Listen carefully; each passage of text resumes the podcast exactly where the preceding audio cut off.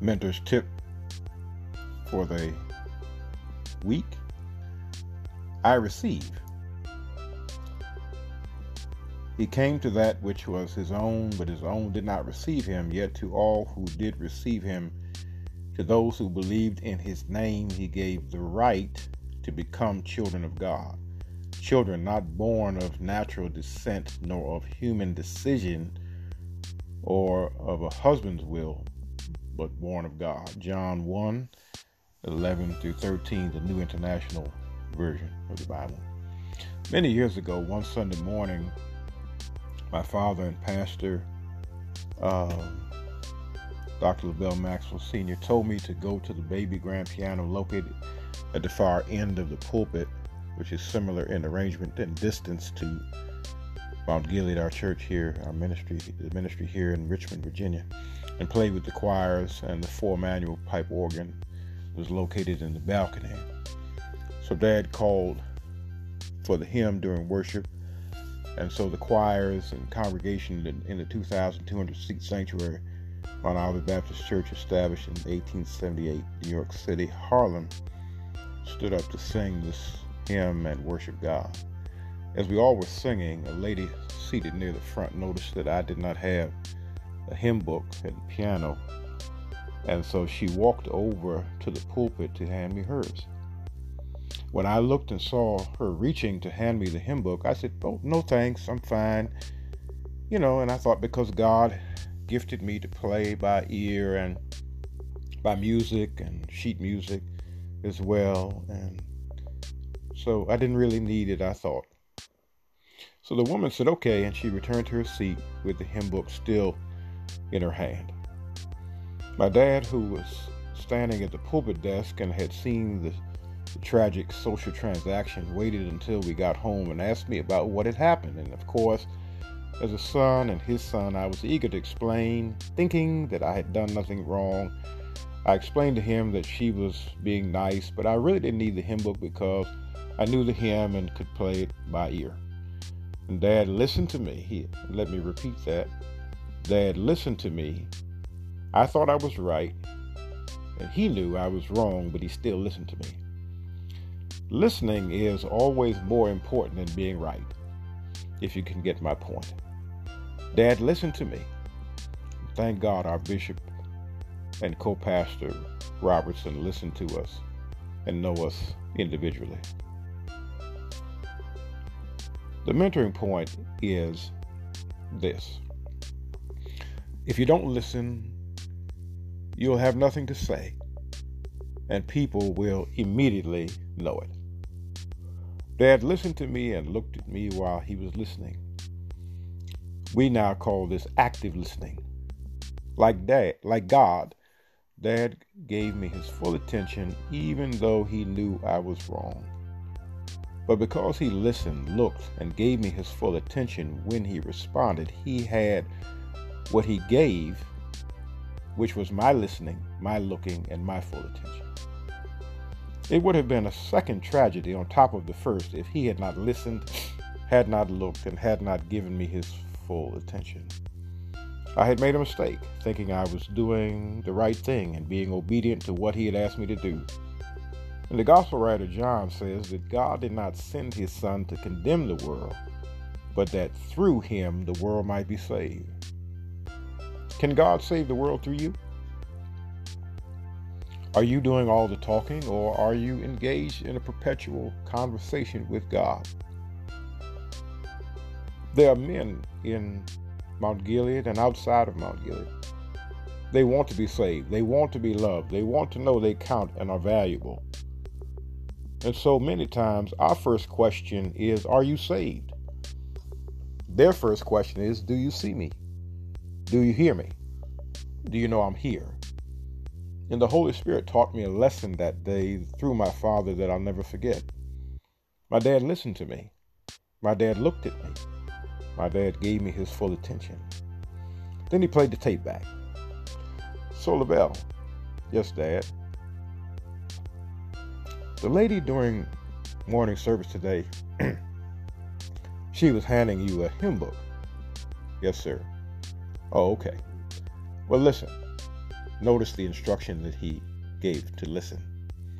Whenever, which is, of course, the requiring of universal application, whenever, he said, someone offers you something like this, I know you can play by ear, I know that you're gifted, I know you know all of the hymns, but when somebody gives you something, take it anyway.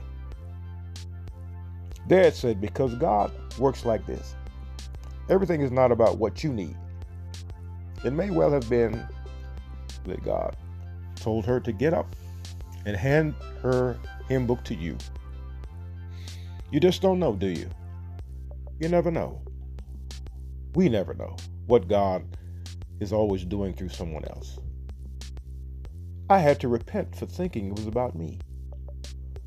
I know you know how to push. I know you know how to provide, how to sow, how to give, you know, all of these things. But how experienced are, at, are you at receiving? I was just thinking about how many times, how many blessings I've turned God down. I've turned people back to their seats because I thought I didn't need what they were trying to give me, as if it were ever about me. The question is for real, for real. Will you give God permission to bless you? Will you release that egocentricity so God can do what God wants to do? Yesterday, Saturday, my mighty, courageous, anointed mentees in the Elisha Experience Ministry here at Mount Gilead surprised me for real, for real. We went to Drive Shack, the driving range slash restaurant entertainment center near Short Pump Mall in the West End for some fellowship, food, and fun. Three of my favorite things. And they presented me with my first Montblanc writing instrument. I did the best I could to express my gratitude and surprise. I, I'm not sure really how well I did. I was overwhelmed. I was grateful. It was like God was saying, See, they really do get it. They really are receiving. When I got home, and immediately showed my wife, and she began to cry. And then it hit me that I needed to receive because I needed to be reminded that we all need each other. Nobody has all the answers, nobody knows everything. And receiving is like breathing. I first have to take a breath before I can release one. I can only hold my breath so long, and after a short while to keep living, I must take a breath. God wants you to push, to give, to sow, to lead all of the things we've been taught consciously and unconsciously since the time we came into this world.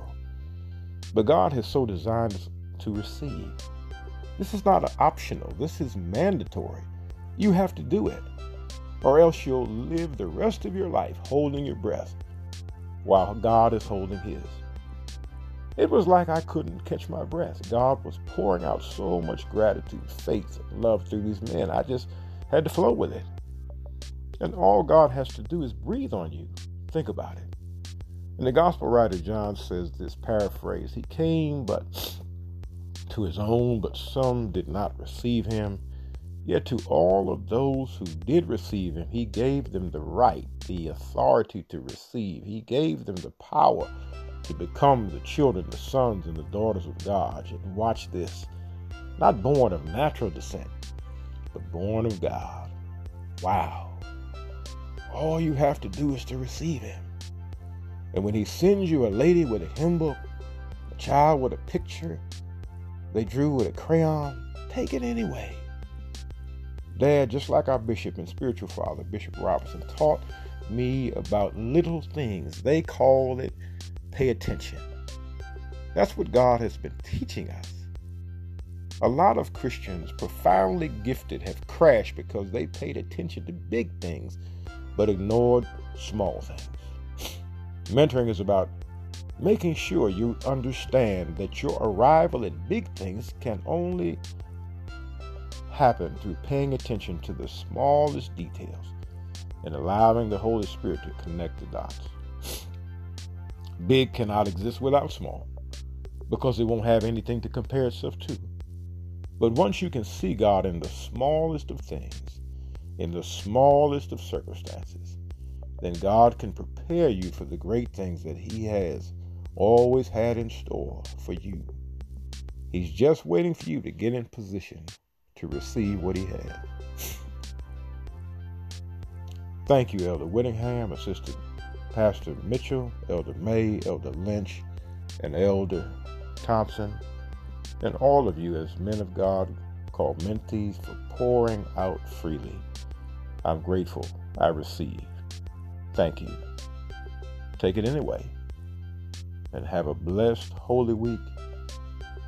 And remember that God loves you, and there's not a single thing you can do to change that fact.